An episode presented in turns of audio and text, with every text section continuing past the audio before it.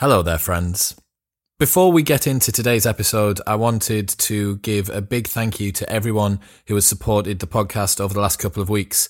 Earlier this week, the episode with James Clear landed the show in the top 50 podcasts worldwide, which was a lovely thing to wake up to on Tuesday morning. So thank you very much for sharing it. The feedback I've had over the last few episodes has been so fantastic. And um, yeah, I I I have to pinch myself every day to realize that I actually get to share oxygen or bandwidth sometimes with literally some of the cleverest people on the planet.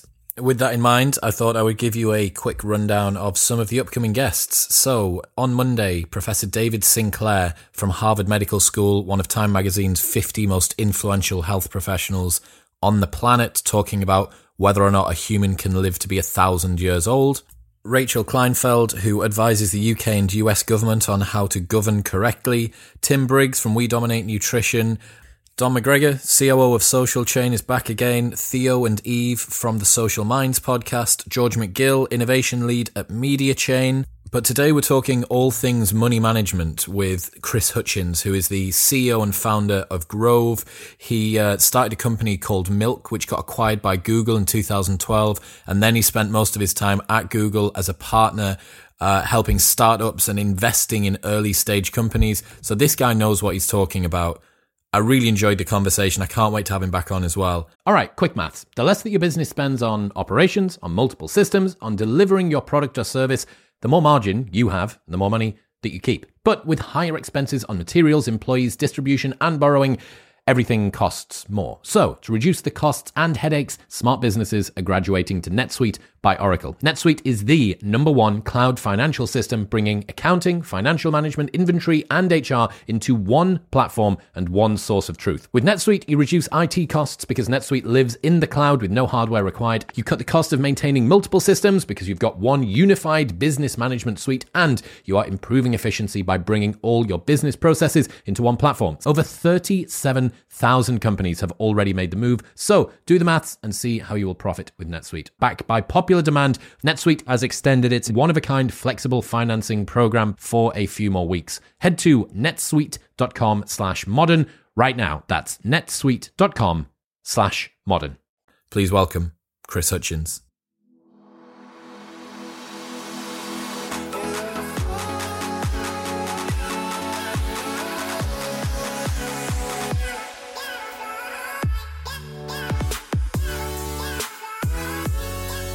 Mr. Chris Hutchins, how are you?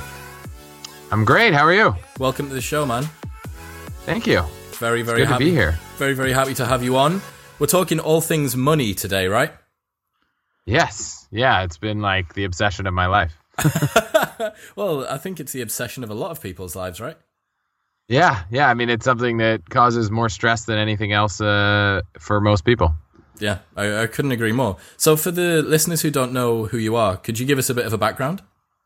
Sure. Uh, where do I begin? Uh, you know, the whole my whole life I've been obsessed with money, but more professionally, I spent the last you know 10 years in startup land uh, i got my first job out of college uh, thinking i should go into investment banking and management consulting and ultimately got laid off which gave me this opportunity to take what you know isn't very common in america but effectively was like a gap year later in life where i, I took seven months with uh, my now wife and we traveled came back in about 2011 and was like this is the industry i'm going to work in and have been working in silicon valley for tech companies, starting tech companies, uh, sold a company to Google, spent some time at Google investing in startups, and you know have, have basically lived my entire last decade in in immersed in Silicon Valley.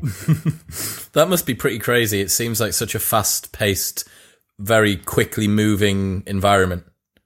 It is definitely that. It is a wild place to be. You know, companies are growing. You know, I look back to, you know, I tried to pick the hottest company to work at when I first got back from my trip.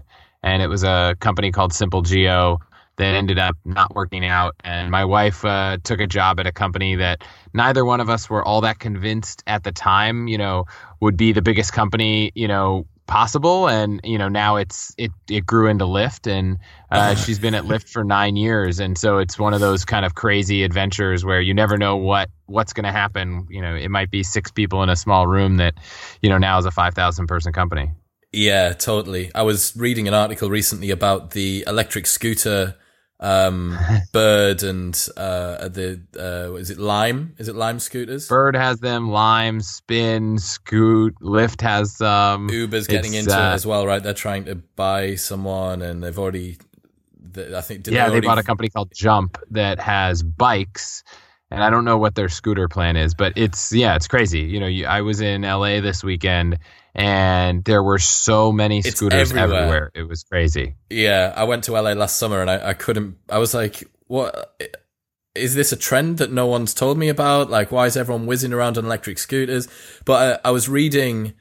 I think it was towards the back end of last year that the valuation on those companies went like 500 million, 1 billion, 10 billion, like month on month on month. I think that was what happened with Bird or something like that. It's been really, really crazy. So, uh, I, Bird and Lime, and yeah, it's it's kind of wild. Um, I don't even know how to think about it. but this must be maybe not to that kind of degree, but these crazy takeoffs must kind of be ten a penny in in Silicon Valley. There's always someone on the up and someone on the down, and yeah, I mean, I spent about three years at Google Ventures investing in companies, and you know, we probably invested in 300 companies in the the time I was there, and you know, every week, month, it's it's you know a different trend. You know, one month it's you know we've got to invest in all. There was four companies at one point in time that help you sell a used car, and it was like the hottest market. Everyone, you know, everyone was investing in companies that help you sell a used car and, you know, now I don't think any of those companies are around, or maybe one of them is, but, you know, it was such a frenzy for a very short period of time. It was pretty crazy. Where are those signals coming from?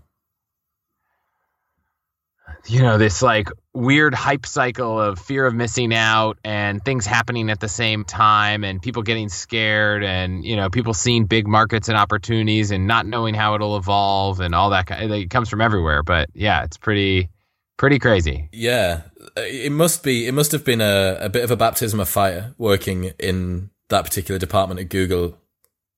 Yeah, it was awesome. Like you know, you just get to intimately see all of the crazy stuff that's happening, and uh, you know, I can't imagine anything better than you know getting that exposure. Especially, I didn't know I wanted to start a company after that, but you know, that was you know great exposure to all the ups and downs of entrepreneurial life before you leave to go, you know, take on that job again. Yeah, for sure. It's like a 1.6 bar pressure washer hose straight to the face of like high volume startups, right? Yeah. I mean, where else do you get to learn about, you know, I, I must have seen a thousand pitches and, you know, we did a few hundred investments. It's just crazy. You know, you get to see it all. So if you were to pick out some of the elements of good pitches, is there any, any things that stood out that you thought I need to, when I'm considering uh, doing my own stuff, are there any principles from that that you thought were super good? Yeah. I mean, I think something sometimes people overlook is that, you know, VCs aren't necessarily like the details of the numbers at the early stage are secondary to the person in the room. And so, you know, the whole thing starts with like, is this a person that can achieve this wild, ambitious thing? And when that wild, ambitious thing is so far away and so big, you know, it's less about you showing that here's how step by step the numbers work over the next 10 years. Cause like, it, none of that is like ever going to actually be true. It's more, is this the person that cares about this enough to deal with all the crap that comes with starting a company? Do they care about this industry enough, the problem they're solving enough? Can they hire the right people? Can they build the right team? And it's it really comes down to to the founders. And if you can buy into the founders and they're not building something in a tiny marketplace, um, and you have either the reason to believe that they could build the product or they've already demonstrated they can build it, like mm. you know, a lot of the other stuff is much less important at the early stage. Yeah, so enough caffeine before you go in, like the the right level of caffeine concentration in your blood.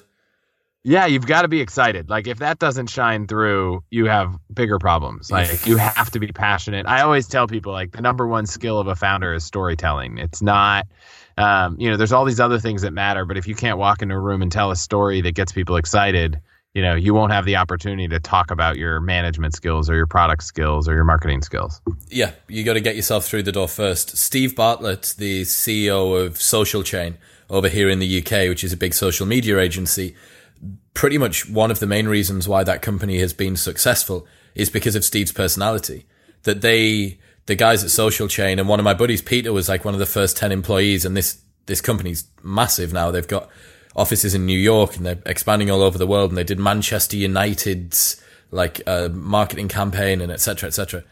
And um, one of the main areas of their marketing strategy is get Steve in front of a big crowd of people and then someone spend a lot of time on his LinkedIn as soon as it finishes because like that's what happens you put him in a room and he just people just gravitate towards him um, and he seems to have that allure and uh, and that energy that sells people especially when you think about a company like that, and you know, a lot of the listeners may be working in digital marketing, social media marketing, or you know, an, an easy side hustle at the moment, because I still don't think it's a saturated market for small businesses, is to start doing social media consulting. Like if you're like a, a Gen Wire and you've grown up on social media, you understand how it works. But there are within a 20 mile radius of you, where you live right now, there's probably a hundred coffee shops and cafes and sandwich bars and all the rest of it who don't even have like a, a Google or Yelp listing. Like they, they won't exist online. And, you know, a common side hustle for those people is to, is to be able to get into this and for Steve to set himself apart and to really convince the old guard of marketing that social is a way to go and they should strongly consider portioning off a lot of their income, a lot of their marketing budget towards that is just him selling how excited he gets about social media. He's like he's like yep. like a like a young Gary Vaynerchuk from the UK, but less less sweary. That's amazing. He's a bit, he's yeah, less I mean, sweary. Gary is like just a, such an intense personality. I owe a lot to him for you know p- pushing me. I've known him for um, easily over ten years, but uh, yeah, like some people just have that ability to captivate an audience at any point in time and and can do a lot of good with it. That's fantastic. So we wanted to talk a little bit. We, we had a lot of requests for advice for people's personal finances, and I think that as exciting as it is, I do want to hear some more stories from Google. I think we'll come back to that in a bit.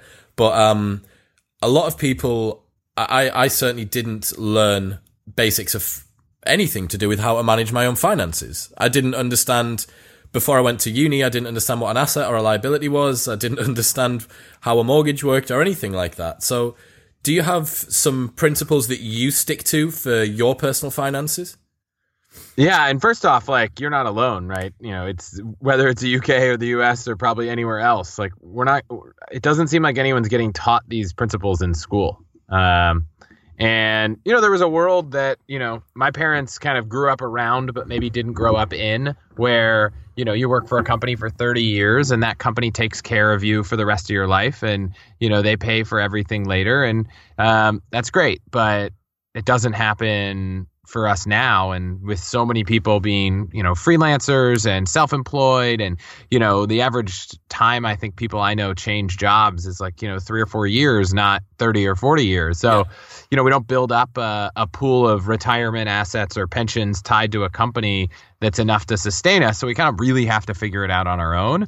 Um, education just hasn't caught up. So it's kind of frustrating for a lot of people. I couldn't agree more. The the only reason that I'm in any way slightly capable with my finances is because I've got two business partners who are fantastic and there's been like a, a trickle down effect. I've been kind of begging in the gutter, like just desperately trying to glean any last little second nuance of, of understanding about how to organize my money. And then, you know, the fact that I've managed to not bankrupt myself is probably a testament to their abilities. Yep, that makes sense. so, with regards to uh, where people should start or how they should consider or look at their own personal finances, where do we begin? Man, so, you know, I, I have a typical, like, how do you think about this? Where do you begin concept, which is like, you know, step one is just like start to take ownership of what you're thinking about. Um, you know, learn the concept of assets and liabilities, and you know, summarize where you're at. You know, first first thing I think everyone should start to do is just understand where they're starting from. You know, make a list of all the accounts they have. Make a list of you know the ones that have positive balances, whether that's brokerage or you know you know a savings account or an investment retirement account and then also look at you know anything that's that's you know falls into the debt camp you know whether it's a credit card or a mortgage or a loan um, you know when you add up all the positives and subtract you know everything else you end up with your net worth which i think is something that a lot of people have never taken the time to look at but is kind of like a core thing to start with when you're trying to figure figure out where you're going yeah what what am i what's my current worth at yeah, and then so I, you know, in accounting terms, we'd say like make your balance sheet an income statement, which scares people. So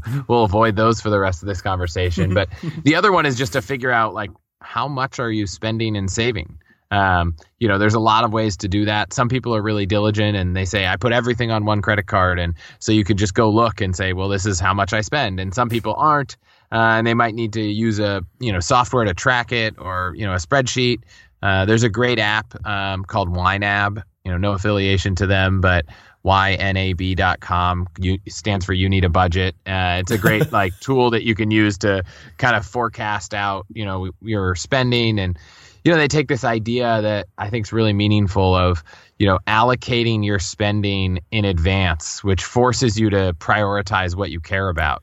Um, uh, yes. An interesting thing I learned was, you know, I really value experiences and like, you know, trying new things and whether that's going to some kind of show or taking a class. But when I looked at my spending last year, I realized that it made up like less than 1% of all my spending.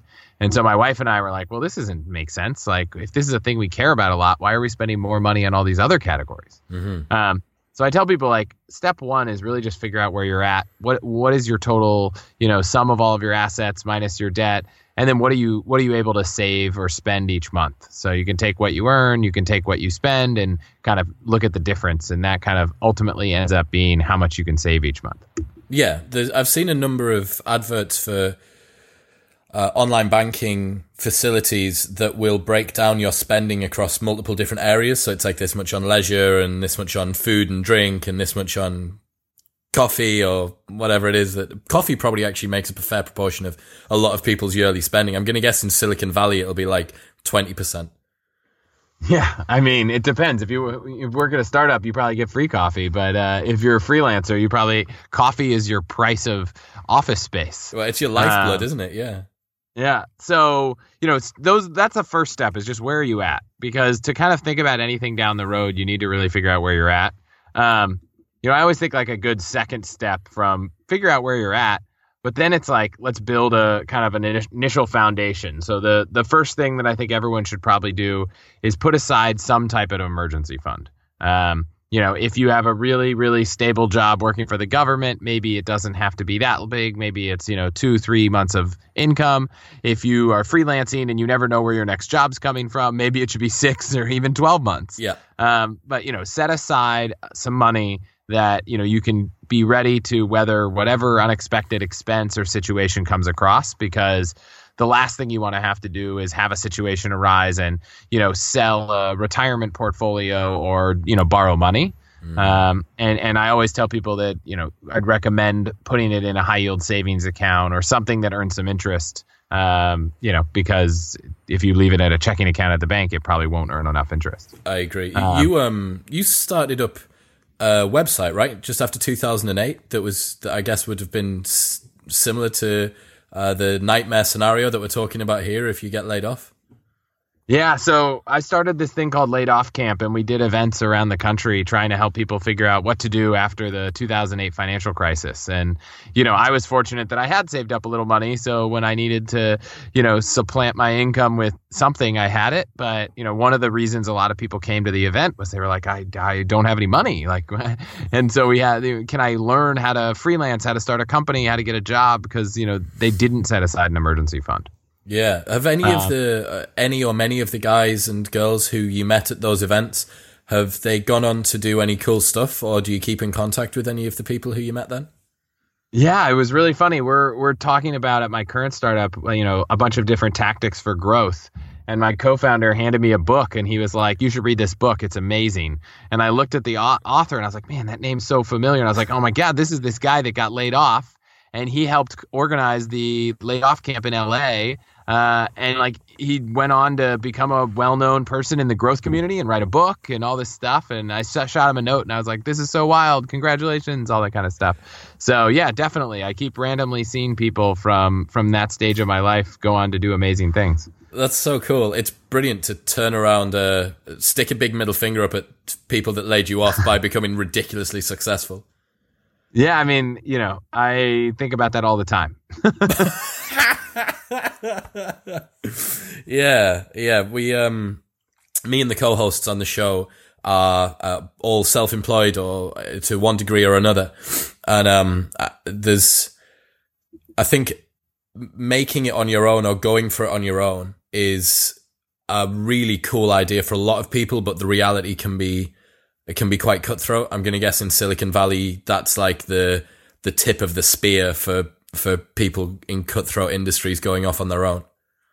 Yeah, I mean, it's this thing that almost maybe has become too sexy, right? Like everyone wants to go start a company, and sometimes I meet people that you know, they just feel like it's the thing they have to do and they haven't even thought about it. They're just like, I got to start a company. That's what everyone does. And I'm like, well, you don't have to start a company. Like, there are a lot of other options, but everyone's like, oh, I just want to start a company. I want to start a company. So, yeah. Um, it is kind of funny that, you know, I see that happening, you know, wildly all over the place. Do you think that that's a byproduct of people being kind of disenchanted or disenfranchised with their current work. Like if you have a normal job where you don't feel like you have a lot of meaning. I was listening to Johann Hari's book, uh, uh, Lost Connections, which is uh, about the causes of depression. And in that, he cites a, a statistic that says 20% of Americans are actively unhappy at their job, actively unengaged. A further 60% are indifferent and only 20% are actively engaged. And when you think that you're spending, you know, between 35 and maybe 50, 60 hours a week doing this particular thing and it forms the basis for who you are, right? Like when you meet someone, the, the questions you ask is like, what's your name? Where are you? Where are you from? And what do you do? It's like your name and what you do are like, they might as well be the same thing, right? And hi, my name's Chris. I'm a club promoter, blah, blah, blah, whatever it might be. And I think that people being so unhappy with that leads them to kind of maybe knee jerk in the opposite direction and go, right, well, what's the exact opposite of what I'm doing now? Because if I'm unhappy doing this, then the right thing must be complete opposite, I start a company. Yeah, it's uh it's funny. It's kind of been this weird shift where I'm not convinced that 30 years ago people thought about it like that, right? Like you know, it seemed like everyone I've talked to, you know, that's been in the workforce for 20, 30 years, the, the idea is like you work to live. And, you know, now there's this mind shift of like, no, no, no, I have a lot of freedom and, and responsibility over what I do. I'm going to live to work and, you know, I want to be fulfilled every day of my life. And, you know, that sometimes has a problem with personal finance because, you know, if you're like, oh, I don't love this job, so I shouldn't do it it's like okay that might be true but like you also need to be able to provide for your family. You need to save for the future. Uh, i meet people in their 30s and sometimes i'm like hey you know how how long do you want to live? You know how long do you think you're going to live? And they're like i don't know 100 and i'm like okay well you know that if you're you know 30 right now and you're going to work till you're 65 and then live to 100 like in the next 35 years you have to save enough money to live for 35 more years. Like so point. you know it's crazy that you know you end up needing to save like you know almost as many years as you work you need to save for. Um, and a lot of people are like well when i retire that's when i'm going to travel. I'm like okay well your expenses are going to go up so you need to save even more. Yeah. so it's just uh, you know i think people need to find a balance of like you know, working to everyone should try to be fulfilled in their work and do something they're excited about, but not lose sight of the fact that they also probably have some responsibilities to themselves, to their family that, you know, sometimes I think might come in the way of of, you know, trying to find the dream job, which, you know, I, I worry that there isn't really ever the dream job. Yeah, the the analogy of the uh it being too sexy of an idea, like it is the hot new girl at school that like everybody everybody wants to wants to be going out with. You are you are totally right. Um, so we've talked about uh, understanding our uh, current sort of capital worth. Um, we've spoken about um, trying to forecast as well. Look at where we're at now, and then also forecast that forwards. How much money have we got coming in? How much money have we got going out? What would you advise for people who were thinking, right? Okay, I've I- I've got myself to that stage. What goes? What Yep. comes next? Yeah. So the two big things I think that come next are like make sure you don't have any high interest debt. Uh, it's amazing how often I find people that have the means to pay off high interest debt, but just haven't for reasons that you know they never pro- did the math. Right? People don't think about math, you know, finances like spreadsheets or like I would.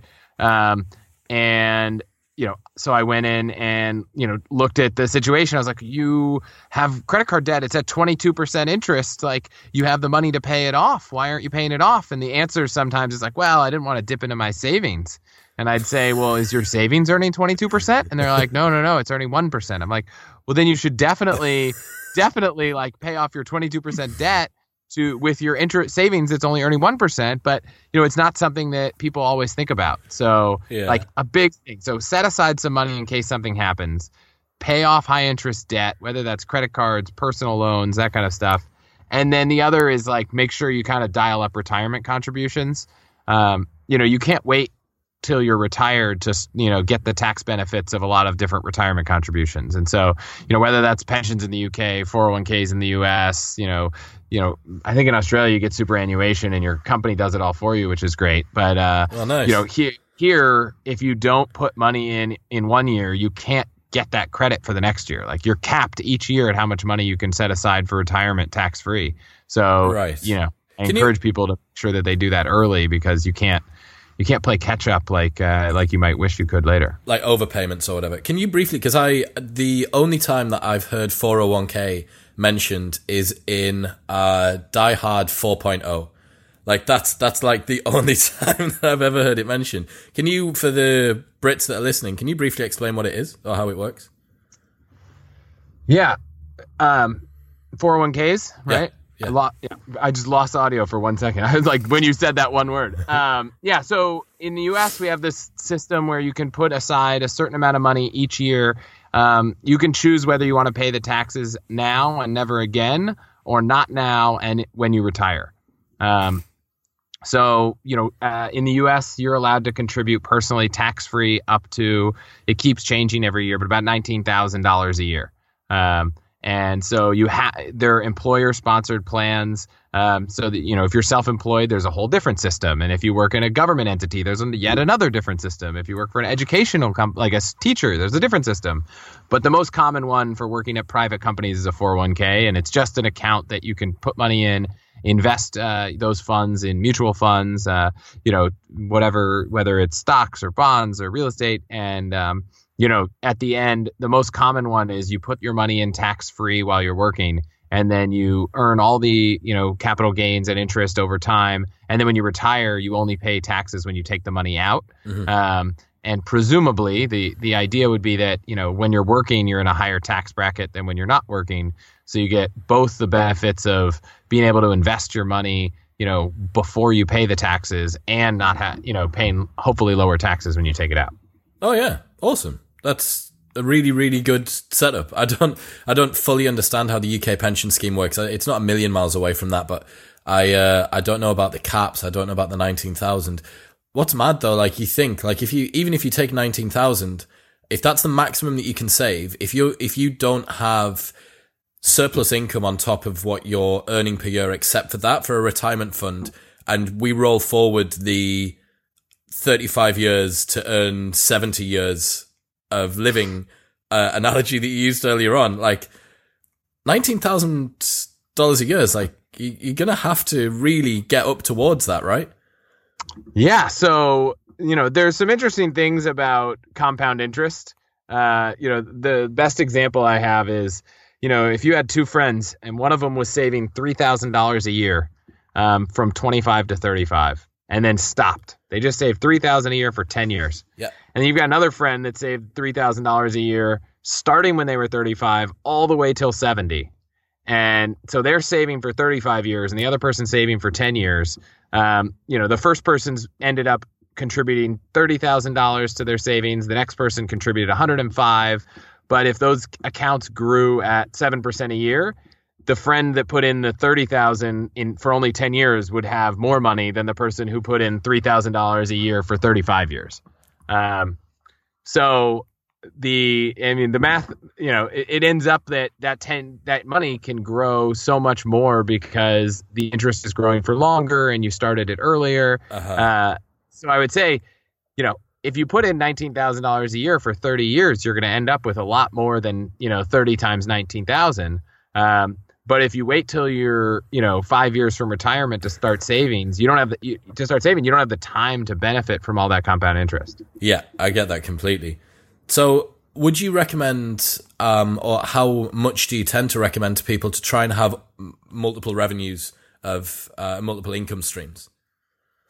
Yeah, so you know, I think I might deviate from like the zeitgeist of like internet money hackers that are like find your side hustle, find your multiple streams of income, buy rental properties. Like, you know, I have two income streams, right? I have a job and I have an investment portfolio. And in that investment portfolio, I might invest in stocks, I might invest in uh, REIT funds, which are you know kind of effectively investing in a fund that holds a bunch of pieces of a bunch of companies that own property and they all rent them out. So, you know, I've chosen to say instead of me managing a rental property, instead of me managing owning a small piece of 10 different startups, I'm going to invest in a diverse portfolio with a bunch of index funds that invest in all of those things. So, sure, you could say I have, you know, a thousands of income streams because I'm invested in a thousands of companies. But yeah. you know, effectively, I have an investment portfolio and a job. Um, I'm not personally, you know, trying to do anything else. Uh, running a company is enough uh, work for me that I'm not trying to, you know, have seven side hustles. Yeah. Um, but yeah, I mean, it's it's a it's a balance, I suppose, between the time that you have available, and, yeah, and, and, so, and also how much money you want. Like if money's not yeah, a if money's not a big deal to you, then like just do your minimum effective dose to live, and then spend the rest yeah. of your time like chilling out. Yeah, so I always say like step one is figure out where you're at. Step two is kind of build your foundation, but then step three is like actually make a plan, right? So what are your goals? If your goal is to own a Ferrari, well, you might need to save more money. But if your goal is just to like live a comfortable life with your family and you know the extra money that you could save might prevent you from spending time with them. Like you might not actually want to go get that side hustle. Yes. Yeah. So agree. i always say like what do you want? How do you want to retire really early? Do you want to buy a home? Like you know do you want to start a company? Do you want to pay for your kids to go to a private university? Um, like what's the most important thing to you and when you prioritize those things and kind of figure out what they involve like that's when you can make real decisions. But if you've never really thought about it, you know, sometimes I see people spending money when they haven't realized that they care about things more than spending, right? You mentioned coffee. Uh, let's say you go buy your $5 latte every morning, sum that up over the year, and you're like, wow, you know, that's actually, you know, could have been, you know, a couple thousand dollars maybe. Yeah. Um, but if you ask the someone, say, hey, you know, do you, is that coffee, does that get you through the day enough that it's worth, you know, you know, over a decade or so, being able to save up your part of your kid's education. And someone might say, oh my gosh, when I think about it like that, no. But before, I hadn't made any plans. And so I wasn't thinking about it in any way. And I think that's where it gets really tough, is if people aren't thinking through all of these things in advance. I couldn't agree more. So, my business partner, Darren, and the guys in the office that are listening right now will know what I'm going to say. But Darren's ethos is always that if you times any number by 52, it becomes fucking massive.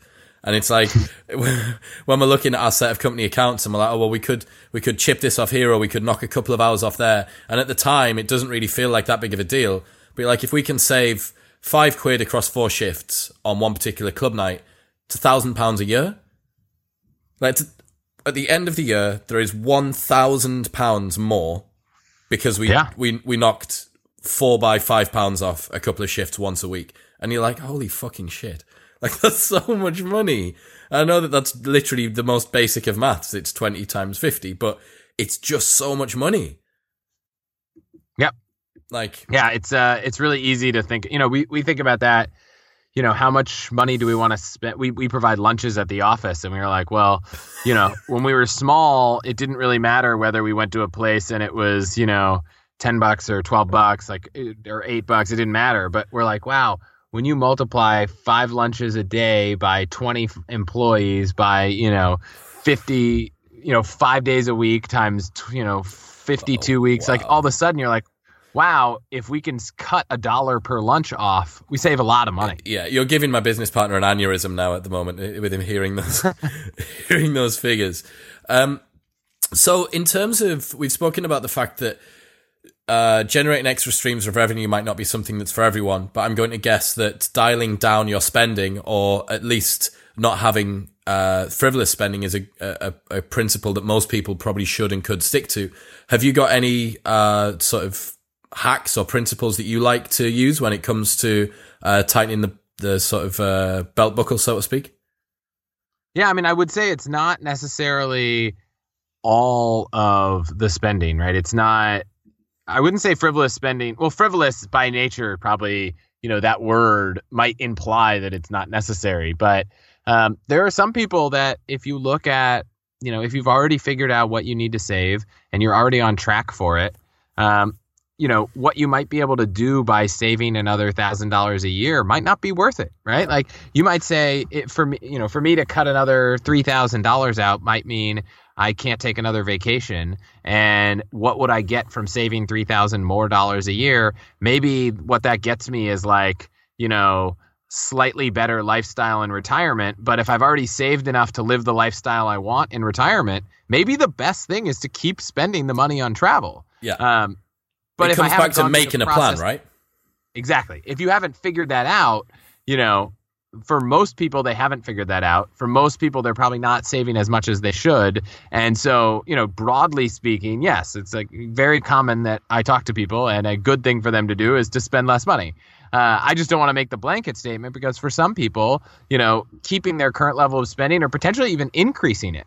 Um, you know, I'm so frugal with money that I have friends that are like, you realize like if you just you know die and have all this money but you've never spent it, you wouldn't have lived a good life. Like why don't you live a little? Like you know why don't you you know get the nice uh, entree instead of like eat you know split it with your wife because you don't want to spend the extra 20 bucks um, you know I, so I, I, couldn't agree i'm more. just this crazy optimizer that you know probably could afford to not optimize as much and you know optimize for convenience and so even though we can bring dogs to work, I finally buckled down and hired someone to come walk our dog during the day yeah. because you know I could just get so much more done when I'm not thinking about having to leave and take the dog out and schedule meetings around it. Uh, so it's just hard when you know my w- brain is just wired so much differently to save every dollar. Yeah, I get that, and also having your dog in the office is going to be like, yeah, it might be distracting, but it's fun. Like it's nice. It's yeah, it's nice to have dogs around, right? They're morale good little, little I, furry I think so. balls of morale. Um, though at some point you're like, oh wow, we have so many people that work here. Uh, maybe the problem is like we can't have a dog in the office every day because you know people are allergic like all these things when you're a small company that you don't think about. Now you become a big company and you're like well we have 30 people. Like maybe someone's actually allergic to dogs so we can't have a dog in the office. Oh man. Uh, don't hire them. If someone if just they're not they're not allowed. Like they have to sit in their own cubicle over the far side and everyone else can play with the dog. That's how that's how I think it would work. But yeah, I, I totally get what you mean. I think I'm wired a similar way to yourself. Uh, I remember a couple of years ago in Asda at like two in the morning after I'd finished work at one of our club nights. It's 2 a.m. and I'm looking at the difference between like the value yogurt and like the finest yogurt. And I'm like having an existential crisis about which of these yogurt do I do, do I get the value? Oh well, I mean it's 20 25 pence more to get the other one. I'm stopped and kind of checked myself and I was like, what on earth are you doing? Like just, just pay 25 pence. Like you work so much. Just put the 25 pence yogurt into your basket and get out. It's 2, 2 a.m. But yeah, uh, people tend to be wired in one of two ways, I, I, I think. And you've got the ones who are maybe on our side fighting about the yogurt. And then you've got some people who maybe, uh, maybe could do with tightening up a little bit. Yep. yeah. I'm the same way, and it's my people are think I'm crazy, but um, you know, I've got like 15 different credit cards, and I decide which one and uh, you know to use based on whether it earns more points on certain things. Wow, That is okay. Yeah, that's that's another level. So I wanted to uh, I, I wanted to move on to the company that you're at now. I wanted you to give us a little bit of background about that and and and tell us what's going on. Yeah. So, I just dropped the microphone. uh, yeah. So right now, I left Google about two years ago to start a company called Grove, and you know what we realized was no matter how much I wanted people to build cash flow models for themselves and forecast out all of their spending, you know, the reality is many people, you know, are, get enough overwhelmed with personal finance that they're not going to do their own financial planning without some help. Mm-hmm. Um, and the industry has evolved to a place where the only support is for people who already have a million dollars. You know, like that's the industry's like, we'll manage your money, but only if you have a lot. And if you don't have a lot, maybe we'll work with you, but we're going to charge you, you know, a few thousand dollars a year. And everyone doing this is, you know, old school and, you know, prints out 100 page documents. And so the vision was how do you build a company um, that uses enough technology to make financial planners efficient enough that when someone says, you know, I want help, I want to figure out what I should be doing with my money, I want to organize things, I want to, you know, talk to someone about my goals so that we can put together a plan and make sure I'm on track like we can offer that to you for less you know less than half the cost of the the rest of the industry because you know they're still doing in-person meetings and having you write things on pieces of paper and you know scanning them in and you know so we built our own technology stack that lets our team of financial planners uh, work with people uh, at much less much less the cost than a traditional financial planner I, yeah I, it blows my mind that that isn't more common like it, it's yeah. absolutely blows my mind like everyone you've already said most people don't have a natural ability unless you are my business partner, but he's a freak of nature and he was he was born like with a laptop uh, building spreadsheets. Um, if you're not if you're not wired like him or or yourself, like where do you learn this stuff from? Like you have to be deep down in the Medium archives or living on Reddit or like God knows where to be able to get this. So the fact that you can't, and you are right as well. Like you think financial planner, you're like, oh my god, uh, velour uh, curtains and a Mont Blanc pen and a Chesterfield red sofa and a smoking jacket and oak everywhere in this huge big building. You do. You think like, oh, it's it's built for millionaires. And so I always say like, if you don't have a million dollars or you don't want to spend thousands of dollars a year and you don't want to learn it yourself, you're kind of out of luck. Like there isn't really a good alternative. Um, so that was why we started the company. We thought that there should be an alternative. There should be a company out there built from the ground up with, you know, the responsibilities of putting a customer's interest in f- first. Uh, I don't know how this is in the UK, but in the US, um, there's this rule called the fiduciary rule, and um, you know, it it doesn't. It's not a mandate. Which so the fiduciary responsibility means you're required to act in your customer's best interest. Uh-huh. Um, I've heard I've heard of that on movies before. Yeah, it is not required that financial advisors in the U.S. be fiduciaries. So nine out of 10 financial advisors in the U.S. are not required or do not hold themselves to a standard of acting in their customers' best interests at all times. But whose best interest are they acting in? Uh, often the companies. Oh so God. it's totally legal in the U.S. to be a financial advisor and recommend products that cost twice as much as other products, uh, and you make the money that's the difference. Totally fine, and that's how the industry's evolved. Um, so when we started the company, we are like, well, we're not going to do that. So we decided we're going to be fiduciaries. We're going to always act in our customers' best interests. We're not going to make money selling other products like most of the people in the industry do. Uh, and that's rare, unfortunately. Um, but it's kind of what we believe in. That is so. I'd love to find out. Anyone who knows whether or not this is the same in the UK, please do drop me a message and let me know. Because if it's if that is the same in the UK, that is such a stupid loophole. Like yeah, they they tried to pass a law in the U.S. last year uh, or the year before, and it didn't get anywhere. And it was going to require that anyone that helps people with their retirement plans uh, is required to act in their client's best interests. Um, the problem is there's like 20 giant institutions in the US that would just go out of business instantly because their entire business is selling people things that don't meet that level of responsibility. This is like and the... big big companies, big big financial institutions, like ones you know, like the entire business is built on selling life oh insurance oh policies God. that aren't good for you. This is blowing my mind. Like, I, it it sounds to me like the financial services equivalent of uh, medical and pharma companies advertising on TV. Like that that it, it, like you do not necessarily need this particular thing, but we're going to force it down your neck in any case. Like I, I it, that's how it seems to me. We don't have that in the UK. We don't have the, the, the big pharma advertising stuff in there, and I'm really, really hoping that we don't have financial advisors that are able to give advice that's like just stiffing people and get paid for it. It's po- And- and make it would be off it. totally legal for me to say, "Pay me, and I will give you advice," but I'll turn around and sell you something that you might not need. Uh, it has to be what I forgot what the the exact term is. It has to be like directionally right. So if you tell me that you want to invest in the stock market, I can't sell you a bond right. Yeah. right? But if you say you want to take a long term risk and that's aligned with stock market, I can say my company offers a fund that is not very different from the fund that has no fees, and our one our fund takes two percent of your money every year. That's totally fine as long as it's directionally, you know, it can't be the wrong type of investment. So it's crazy. Um, one, you know, they I keep hearing that states might start trying to pass these laws themselves because they can't get it passed at the federal level. Yeah. Um, but yeah, it's unfortunate. It's just a byproduct of being a huge, big new country, I suppose, isn't it? And uh, there's there's a there's a lot of uh, a lot of problems for, for trying to get that sort of stuff passed. But Matt, I, you know that that is um, that's scary. Like when you think that that could be, well, it's not going to be mine because my mum and dad are both British, but that could be someone's mum and dad. Like that could be their retirement fund. That could have been them working their No, whole it usually lives is. and they think It I'm going to go, is. uh, you know, I'm going to go in with my paycheck and I'm going to speak to this guy and he's going to be charming and then he's going to give me this information that's going to completely screw me over. So, I mean, was there not, was there, did no one tighten up after 2008 with stuff like that? Uh, they tight the the companies tightened up to make sure the banks didn't lose more money. Uh, but yeah, no. I, I just uh, I pulled up an article. It says currently advisors in the UK are bound by the FCA's conduct of business rules, but have no formal legal duty to act in the best interest of the clients at all times. God.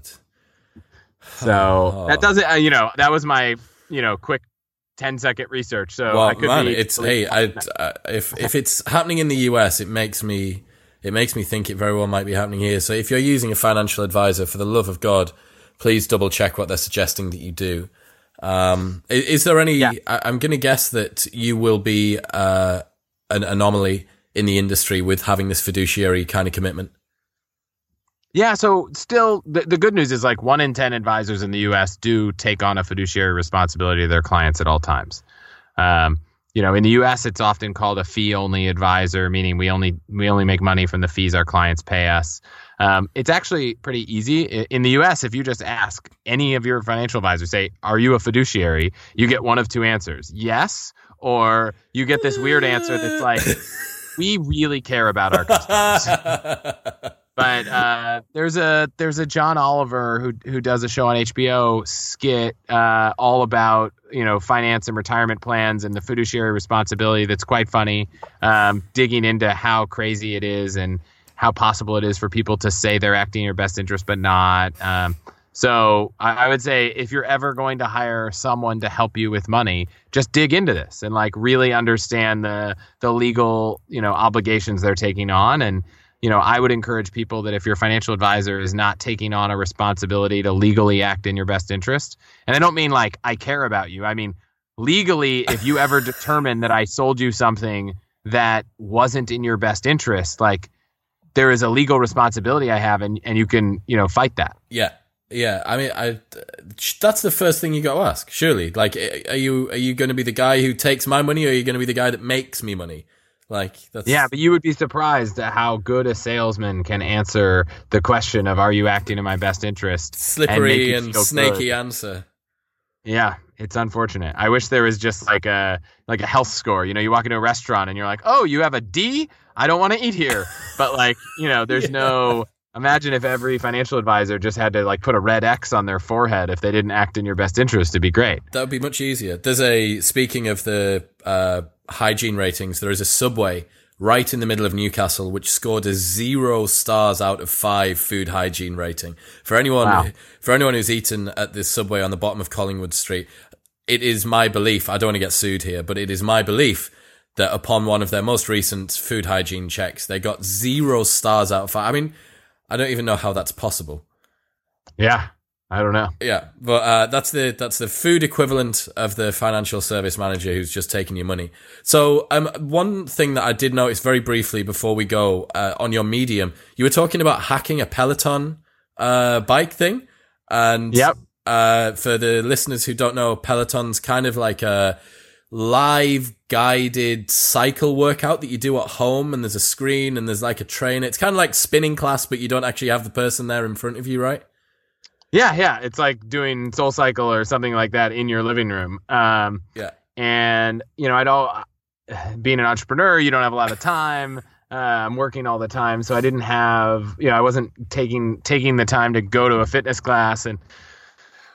Everyone, you know, was talking about Peloton. These bikes are beautiful, but you can actually get all their classes uh, on the app for, you know, way less expensively than buying this two thousand dollar bike. Yeah. Uh, and so I went on the adventure of buying a spin bike and you know attaching a couple different Bluetooth trackers to it and mounting an iPhone to it and you know connecting it with AirPlay so I could watch the course classes on my TV. And the irony behind this whole thing, which I feel guilty uh, about, is that a friend of mine who had a Peloton moved and sold me it used. And I gotta say, as much as I want to be like the man of the people and say, you know, build it yourself, the real thing is so good. Uh, and so I'm not sure I can tell you to pay full price because it's so expensive, but uh, you know, it's like there you could find 10 smartphones that tell you they do every single feature the same as another one. Yeah. Um, but at the end of the day, I still have an iPhone. Yeah. Uh, so you know, Man, it's one of those things. It's it's when you're stuck between a rock and a hard place, and the thing is as well, the degree of satisfaction that you will get from being so frugal, like the the inherent joy of like blasting the system and being like, no, no, fuck you, like mine cost 175 dollars and yours was 2,000, is going to be worth is going to be worth a lot, but you think like. The real thing's just nice, and it's there and it's ready. Yeah, I don't think I realized. So, what I would say is if I hadn't realized how driven I am by competition, uh, the one thing building your own Peloton won't let you do is it won't log your you know your workouts in the app because the bike is not actually connected to Peloton. Yes. So one time I was staying at a hotel that had a Peloton and I got on a ride and I saw real time like my friend's stats versus mine and I was like, man, in that one bike ride he was like a little bit better and I was like, I'm going to do the same thing tomorrow morning. I'm going to destroy him. Like I am just going to like out cycle him. And that moment I was like, oh my gosh, I think I burned 20% more calories in a workout uh, knowing that I was trying to beat my friend than I did before. And I was like, I will pay for something that allows me to get 20% more workout in the same time. Yeah. Um, but I have friends that like they have a real Peloton and they're like, oh, I don't like riding with friends. I don't like the competition. I'm like, oh, you should definitely make a fake one. Yeah, exactly. I've got this fake one at home. I've got this one that I've already built. It's like got old Bluetooth and there's AirPlay and all this sort of stuff. So I think what to a nice concluding note there is that we can say save money, but save money in the right place and not in the yeah, make plan. Make sure that the places you're saving money are driven by what you care about. Um, and so I, you know, there are people that might have uh, spend a lot of money on fitness, but it's really important to them, and like that's fine. Yeah, like the reality is, if fitness is more important to you than where that money could go, that might not be a bad use of it. But if you haven't figured out whether you know if you know you need that money to do something more important three years five years ten years whether it's buy a home or start a family like it's really hard to make those decisions. And you know the unfortunate thing is the best way to do it is to build a cash flow model for the future of your life uh, and you know run a bunch of simulations which effectively is the software we've built for our advisors. But um, you know so there's an, a basic way to like at least evaluate your goals and think about them. And if you want to take it to the next step think about working with someone who can help do it for you if if you're not going to go build the models yourself Yeah, I mean, building financial forecasting models does sound like, for me, the least fun afternoon in the world. But obviously, for me it sounds like an adventure that's you. That's heaven for you. You're just bathing in financial forecast models, and exp- Excel sheets fall from the sky.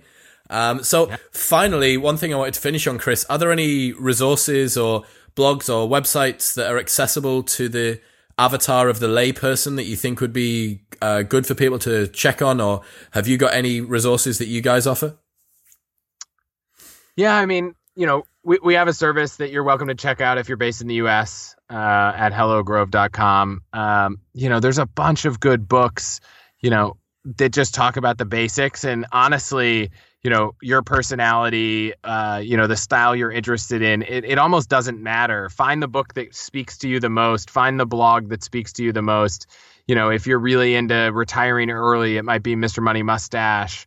Um, you know, there's a movie coming out later this year called Playing with Fire that kind of really dives into the movement of people trying to retire early um, and and seek financial independence. Um, you know, ultimately, what matters is that you're you're excited and motivated by it. So instead of picking a, a resource that I think is really good, I'll say pick whatever resource speaks to you. Yeah. Um, but I will say, take a look at the book Happy Money which is kind of like a psychological evaluation of ways to spend money that actually increase your happiness.